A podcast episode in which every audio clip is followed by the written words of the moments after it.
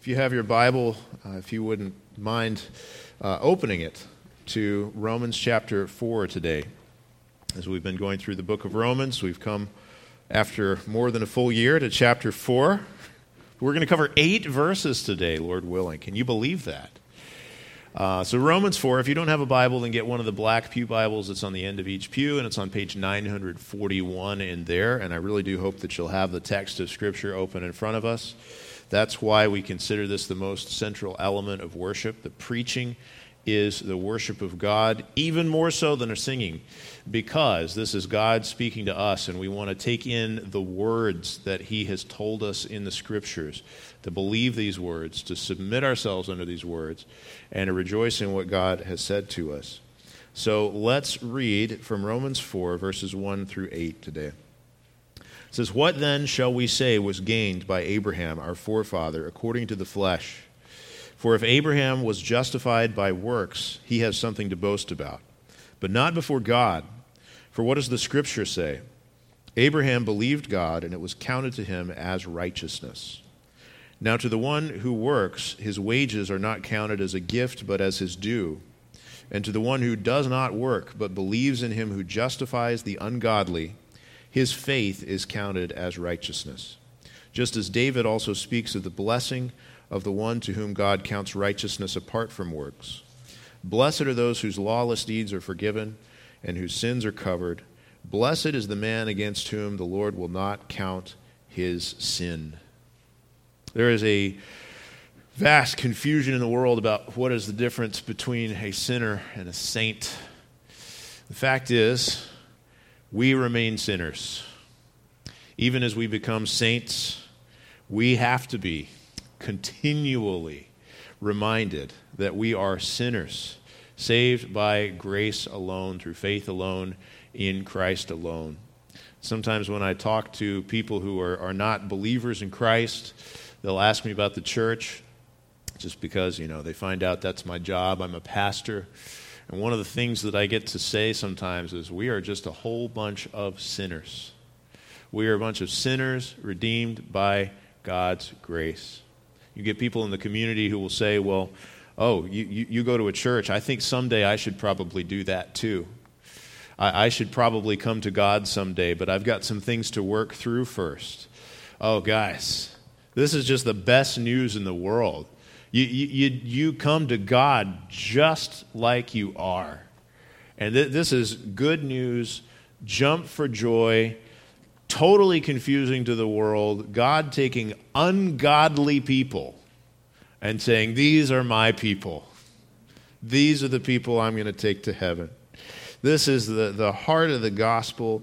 This is elaborating on things that Paul has already spoken of very thoroughly here in the book of Romans, especially in the second half of chapter 3, as we have been seeing that Paul says over and over and over in different ways God saves sinners by his grace alone, through faith alone, in Christ alone, and not even a little bit on the basis of any religion that you could offer to him, not on the basis of any works that you could do for him, not on the basis of any merit where you could say, I deserve it in this way.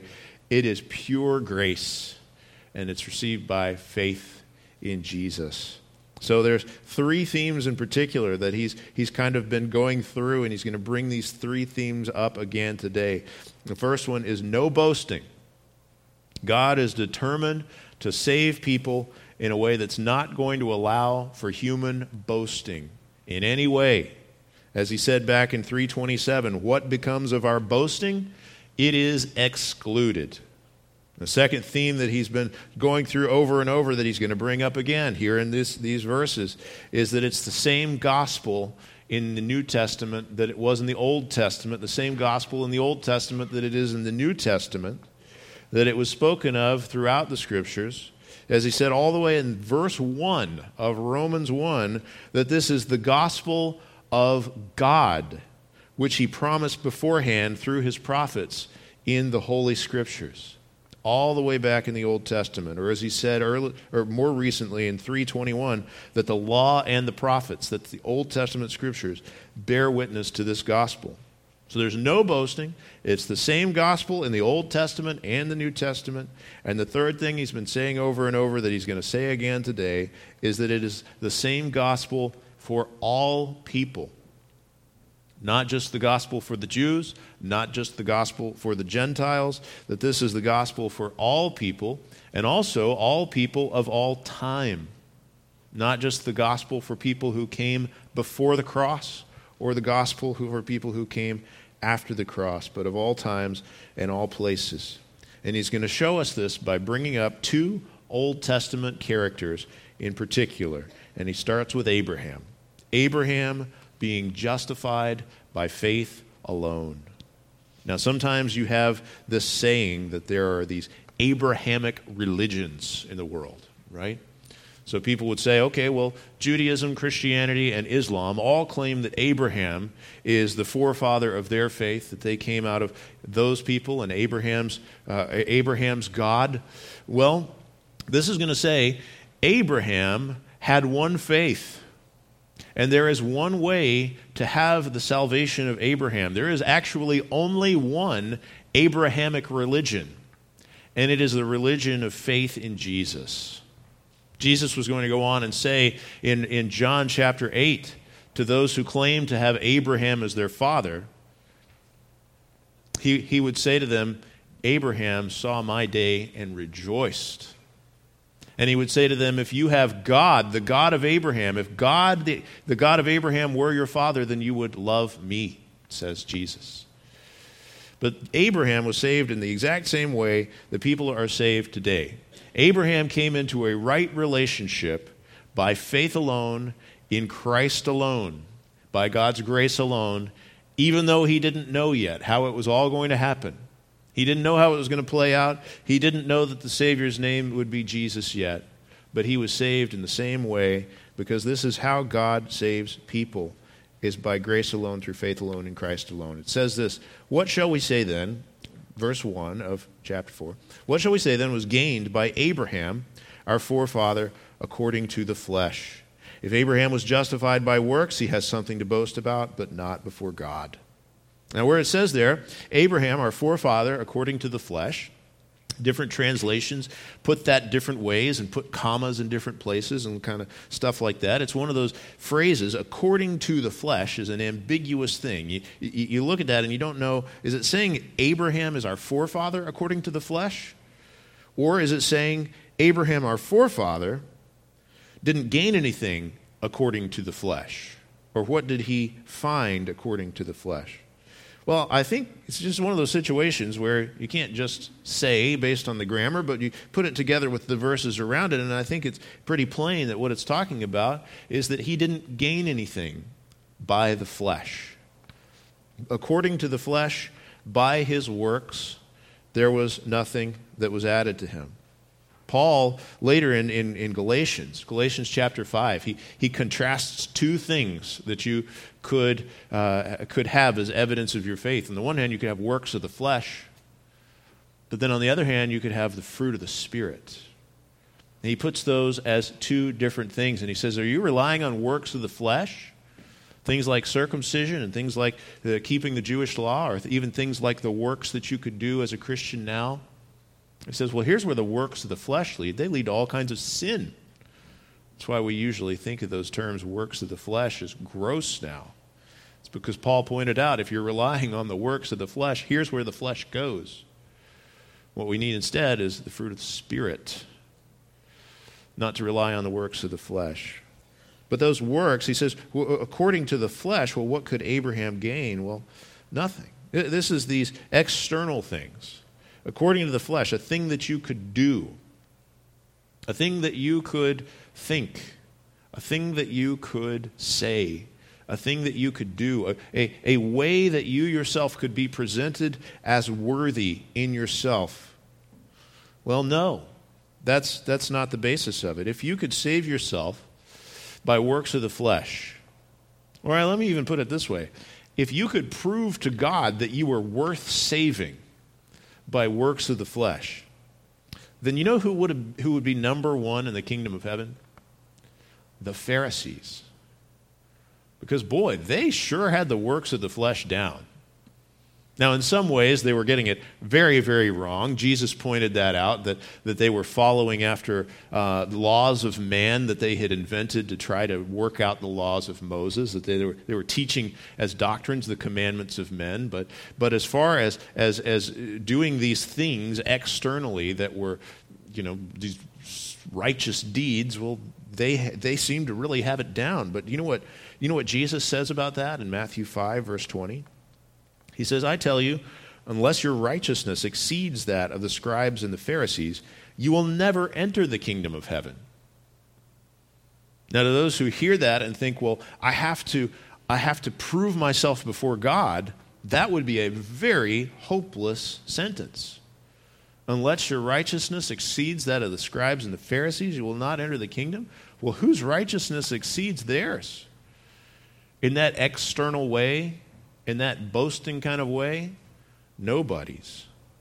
But do you know what Paul, the apostle, the former Pharisee, said about his own righteousness according to the flesh?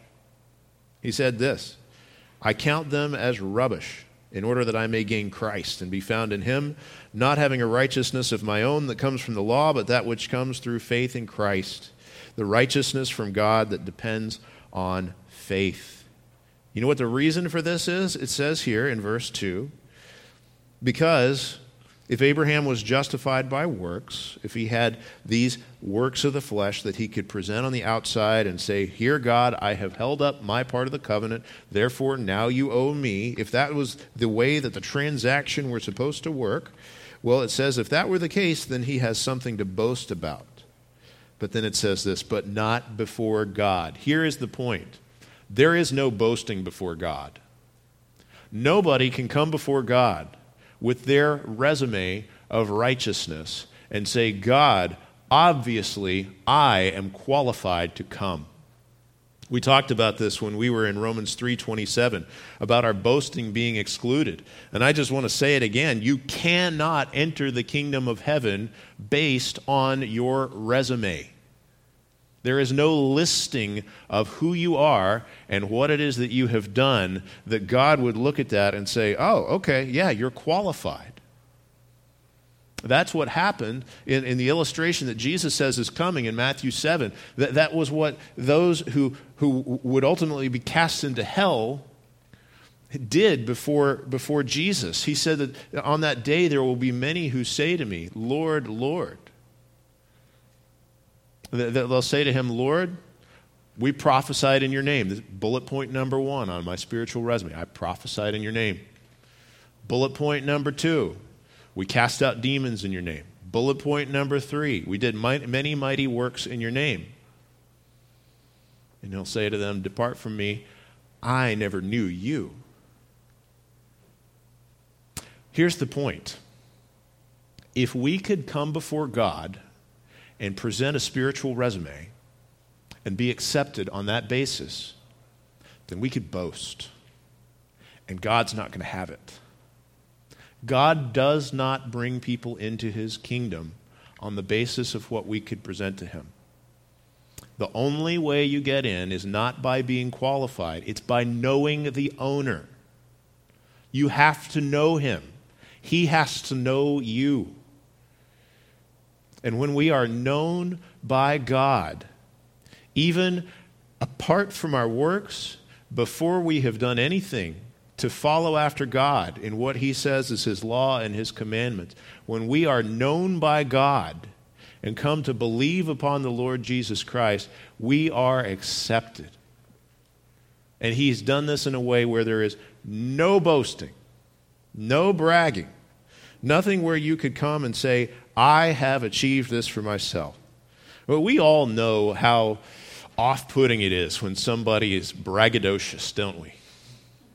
I remember when I was in high school, there was a couple of baseball players who were in the, the headlines all the time because they kept on uh, breaking these home run records.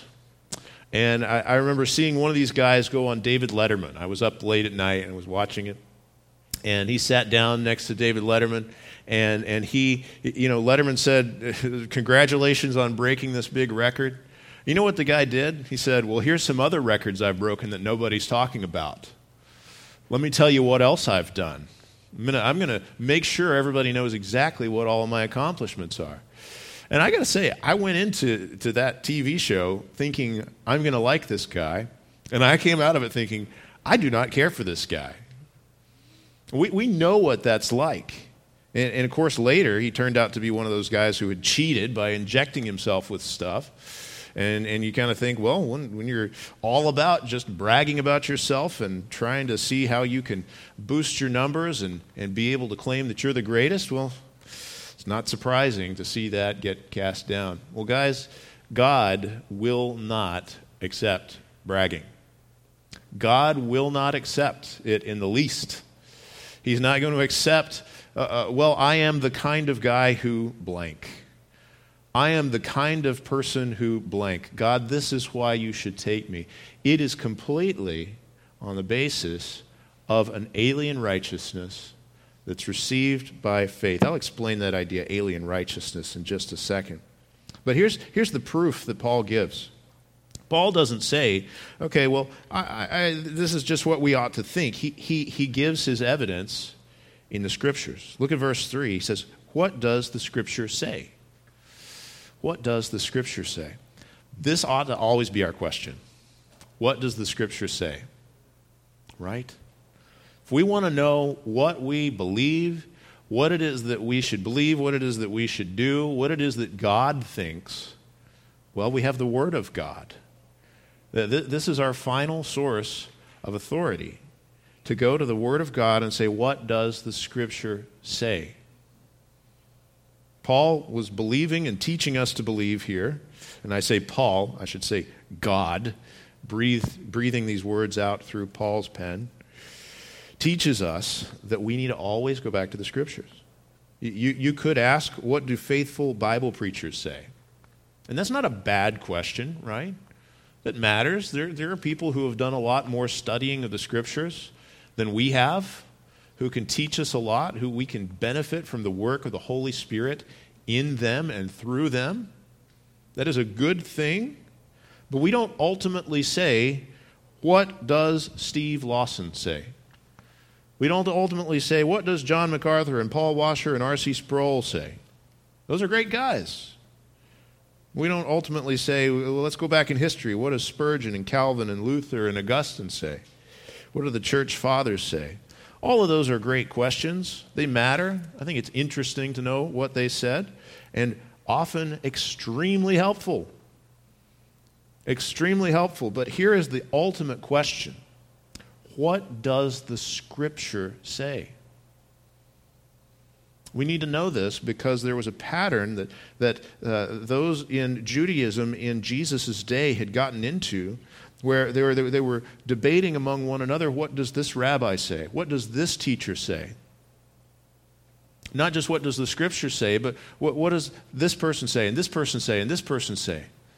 To, to where you go into the writings that, that have become the additional scriptures of modern Judaism, and it's all just like, you know, Rambam says this, and this guy, Rabbi, this says this, and, and, and, and ultimately, here's what's noble it says in Acts 17, when Paul came to the synagogue in the city of Berea, it's, the, the, the, Bible says that the Jews in that city were more noble because they received the words with all eagerness, examining the scriptures daily to see if these things were so. Hear that? There's the noble attitude. We call this the Berean attitude, and it's exactly what Paul is doing right here.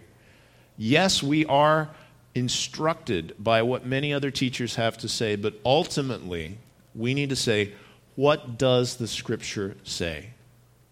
That's why we have that term sola scriptura or scripture alone. It doesn't mean that we only think about the words of Scripture, but it means that the Scripture is the final source of authority for what we believe.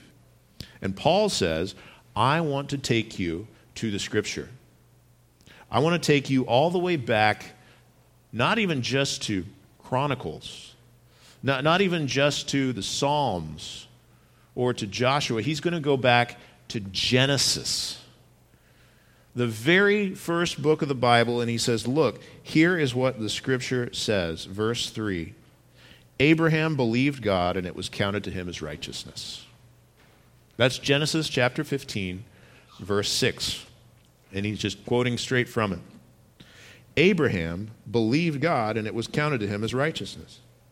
Now, there, there were all kinds of those who would have said, in Paul's day, who would have said, Well, uh, uh, no, obviously you're not saved by faith alone because look at Abraham. He, he did all kinds of stuff. He, he went out, and, and when God told him to go into a land that he had never seen before, well, he went. And, and when, when God told him to go up the hill to potentially sacrifice his son Isaac, he went. Well, you know what Hebrews says about those things? It says he did them by faith. It was because of the faith that God had already given him that he then went and did those things. But what does the scripture say about how he was counted as righteous before God? Why did God accept him?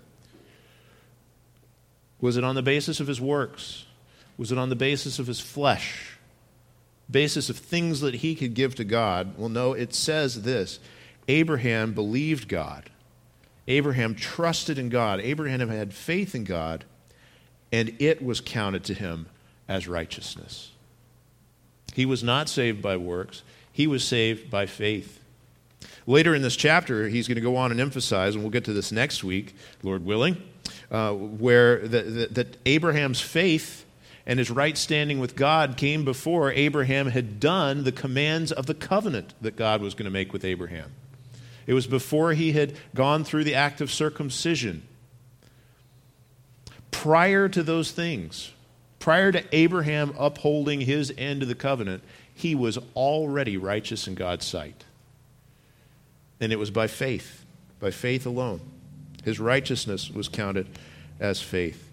Now, this is not to say that Abraham was the kind of person who would have faith and he was based he was justified on the basis of being that kind of person.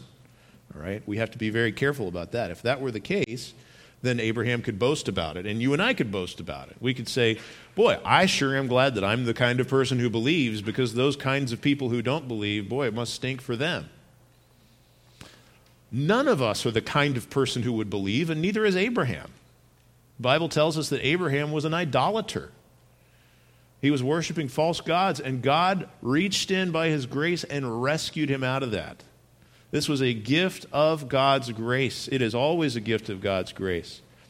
Our believing is not the cause of God's making us right with him, of justifying us. Our believing, we, we, we call it the instrument of justification. The cause of being right with God is grace. And the way that He gives us that grace is through faith. We are saved by grace alone, through faith alone, and that's what Abraham had happened to him here. He didn't believe by his flesh and by his works and by his strength of will. This was a gift of God's grace so that no man could boast, and it was through faith, by faith, that he was counted righteous. He believed God, and it was counted to him as righteousness. That counting to him it, it is not, oh, okay, that is something special, and so I'm going to mark it up. It is taking something and putting it in your accounting column. Let me, let me read you something that might clarify this a little bit. In, in Philemon, the book of Philemon, verse 18, there's only one chapter in Philemon, so we just call this Philemon 18. Paul says to Philemon concerning Onesimus, he says, If he has wronged you at all or owes you anything, charge that to my account.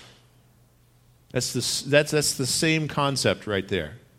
Take what is his and charge it to my account. It, it, this is what it's talking about when it says it was counted to him as righteousness. This is something that he did not possess, but that God put into his column anyway. That's what we call imputed righteousness. It's counted to you, it is given to you. You know, it's not your own righteousness. It's not Abraham's own righteousness. It's not my righteousness.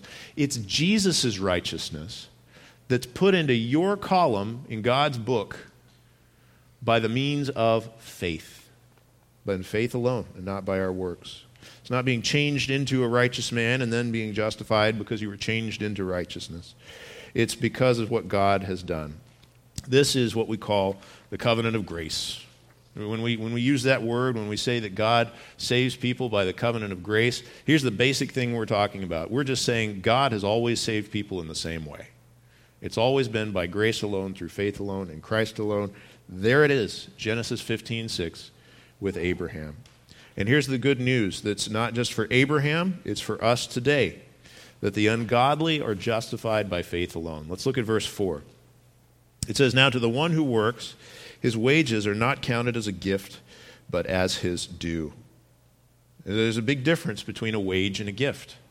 We understand this. We're used to this idea of wages, and wages are a good thing. The, the Bible uh, condones wages, that you, you work hard. The worker is worthy of his wages, it says. Uh, Paul tells the, the church in, uh, in Thessalonica that if, if someone will not work, let him not eat. So there, there is a good thing about going through the normal course of life and earning your wage and receiving your wage for your work. Guys, there's a big category difference between a wage and a gift. A gift is something that's given freely without an expectation of being paid back. It, it, you don't give your daughter a bike for Christmas and then say to her, okay, now you're going to work this off by making me dinner every night for the next month.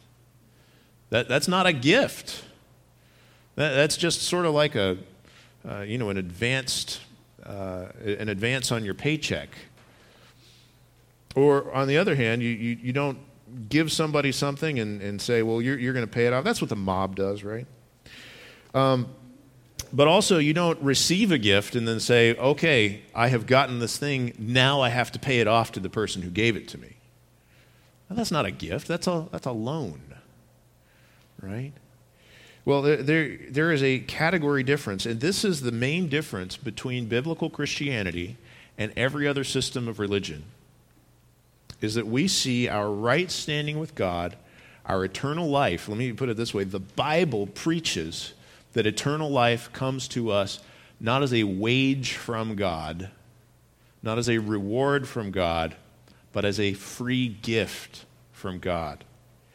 Every other system in the world has something to do with being rewarded eternal life, or whatever its equivalent is in those systems, on the basis of what it is that we could present, of receiving a wage. But the Bible says, no. It is the ungodly who are counted as righteous as a gift by faith. It's amazing. That, that difference is put in Romans 6:23 like this: "The wages of sin is death." If we were seeking to earn a wage from God, that's the wage that you can earn from God. Death, an eternal death. But the free gift of God is eternal life in Christ Jesus. We cannot be saved as a wage by something that we present to God. It is a free gift to be received. And this God is a God who justifies the ungodly by faith. Look at verse 5. To the one who does not work. Do you hear that? I love that he, he just makes that so clear. He's saying this is in no way on the basis of works. We are talking about the one, that just the words it says here, the one who does not work. And we in our flesh and the world in their flesh would look at that and say, somebody who does not work deserves hell. And we would say, you're right.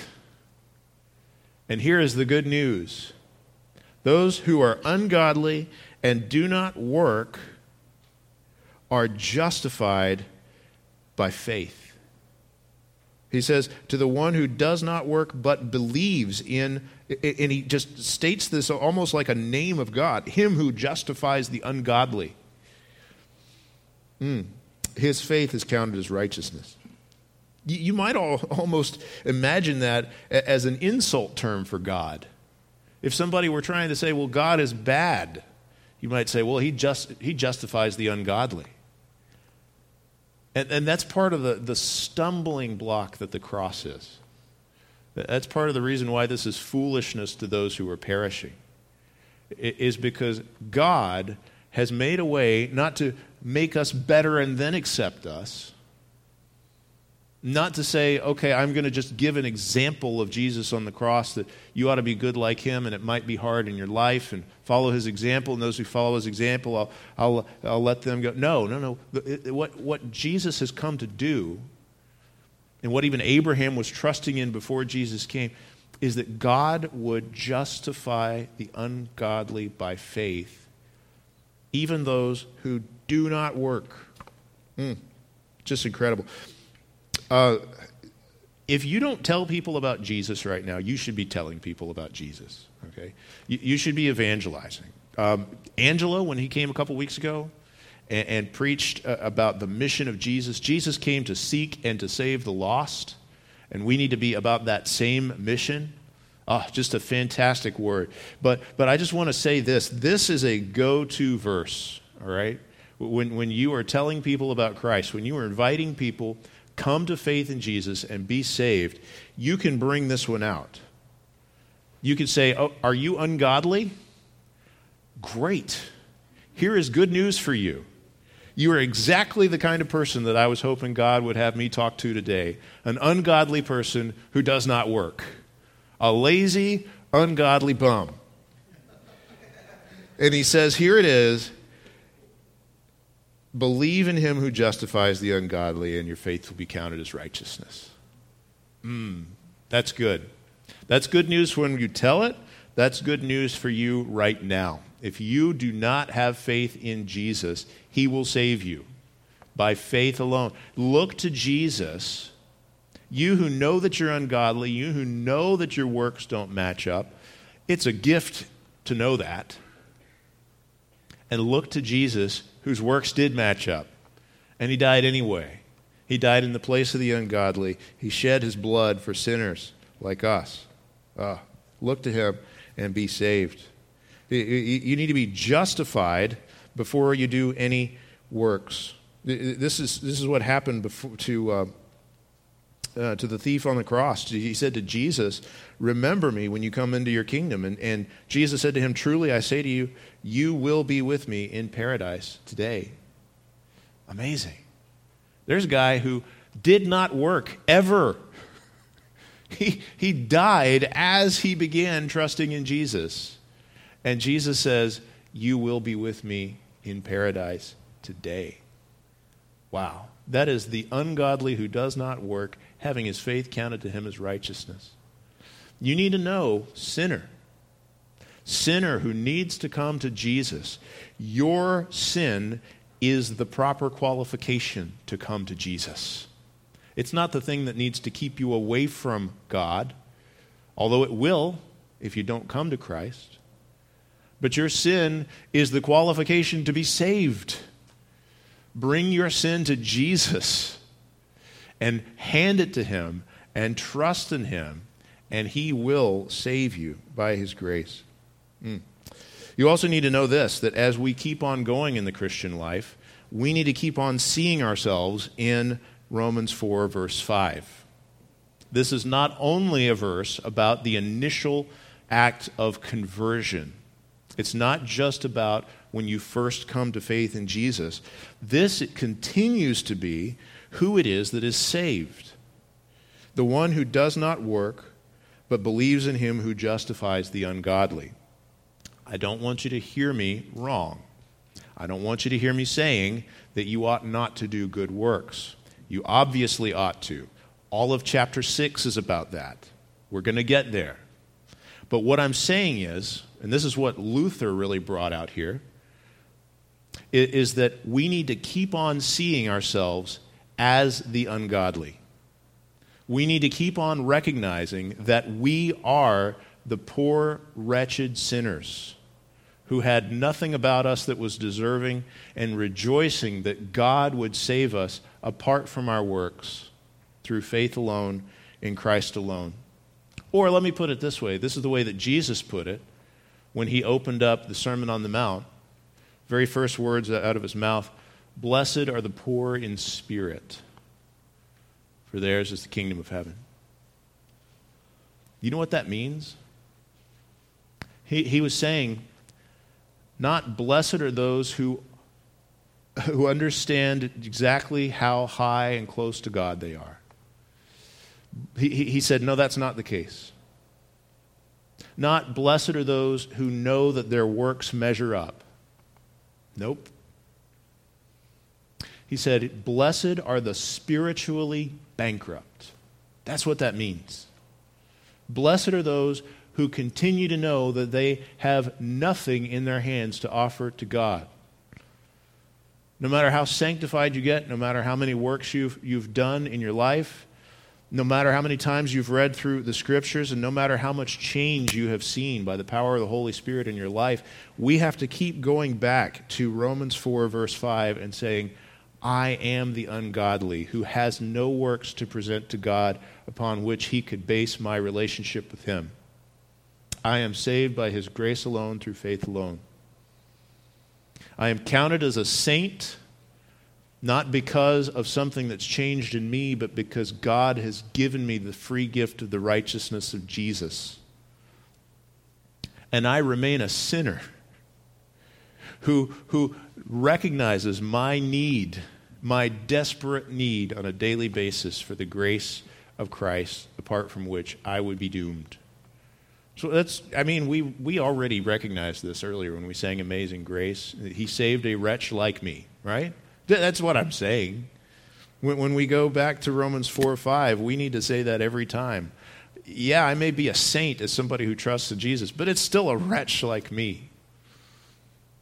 As they used to put it in Latin back in the Reformation, simul justus et peccator, simultaneously justified and sinful, but just remembering, even though we don't despair in our sin, hey, I still have nothing to bring to God. It is still by his grace alone that he saved me. It's still just through faith in Jesus that we're saved. And that righteousness is counted to us by faith alone. It's not infused to us, it's imputed to us.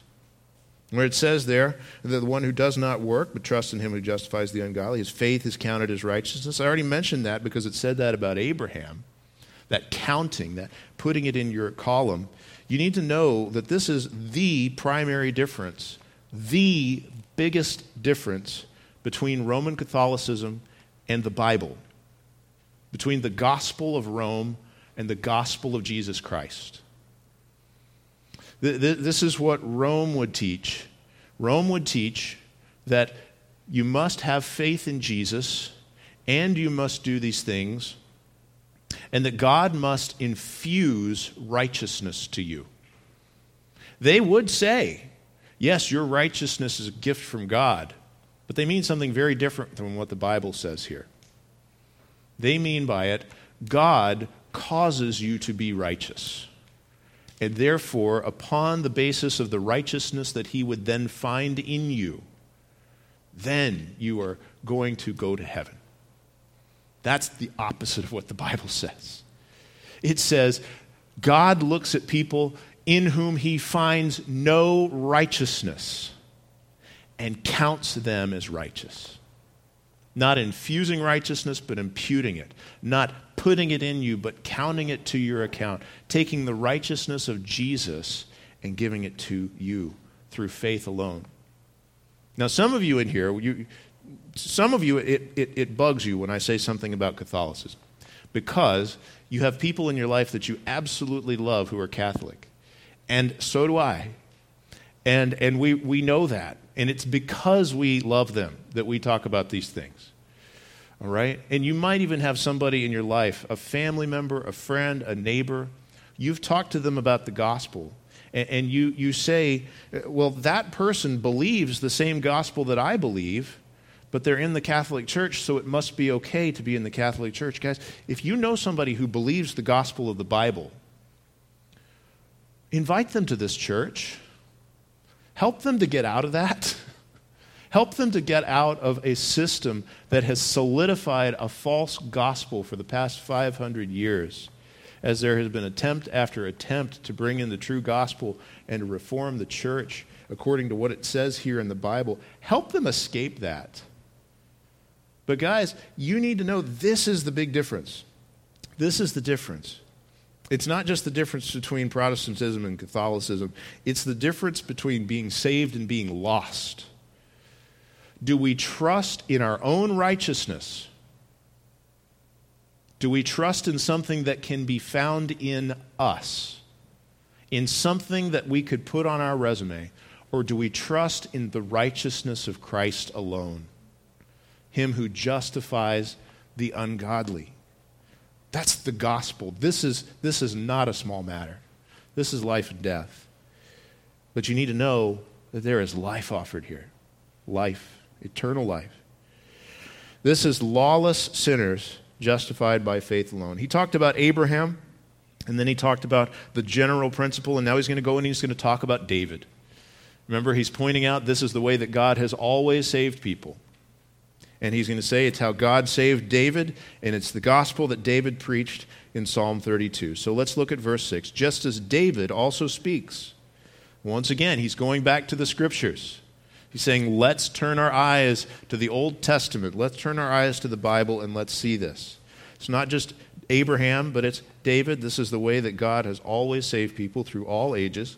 And it says, David speaks of the blessing to the one whom God counts righteousness apart from works. Again, apart from works.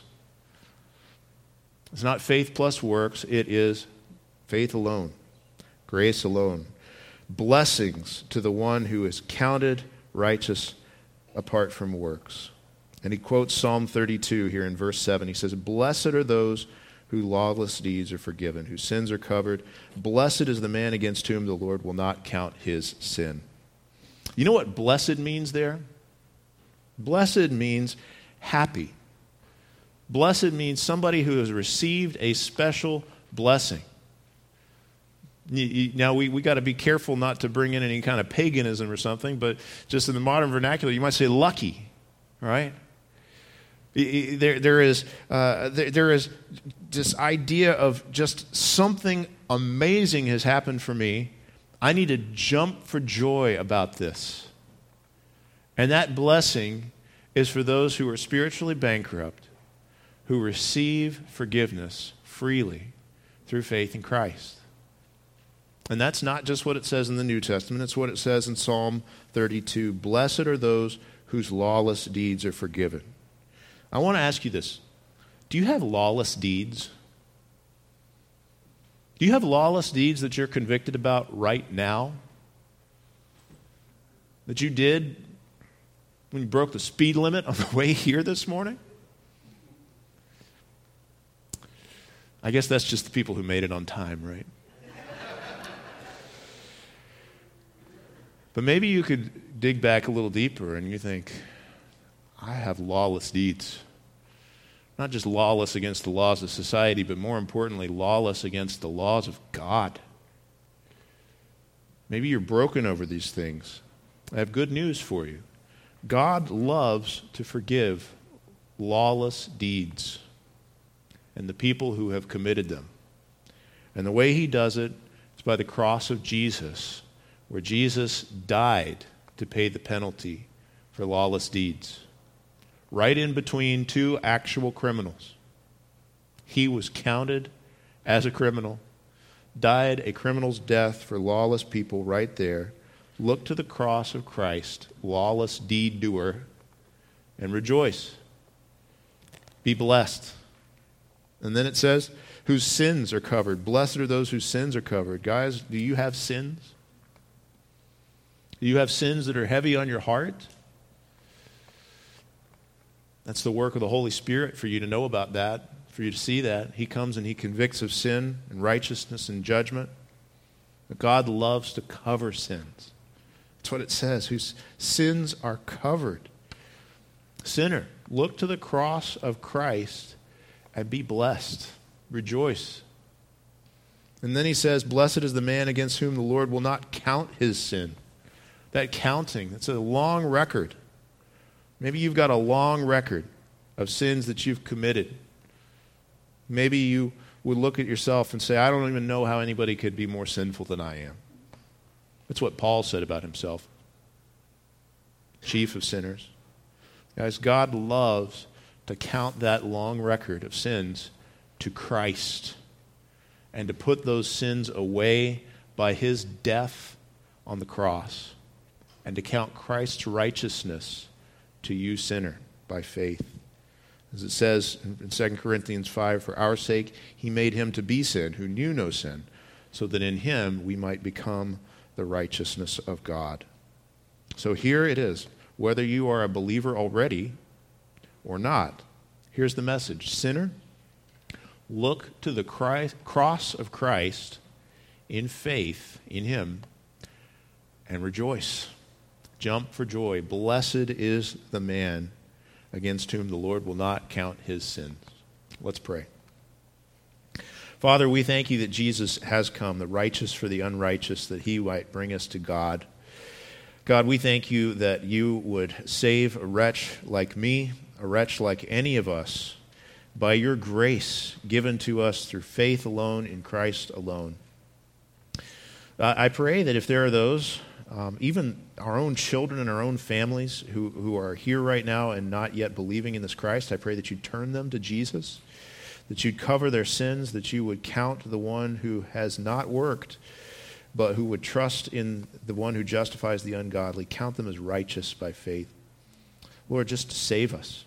Lord, we thank you for the Philippian jailer who was saved by faith alone in Christ alone. We thank you for Paul, who was saved by faith alone in Christ alone, for Abraham, for David, for all of our brothers and sisters in Christ of all time that we can point to here and see just the beauty that you save the unrighteous.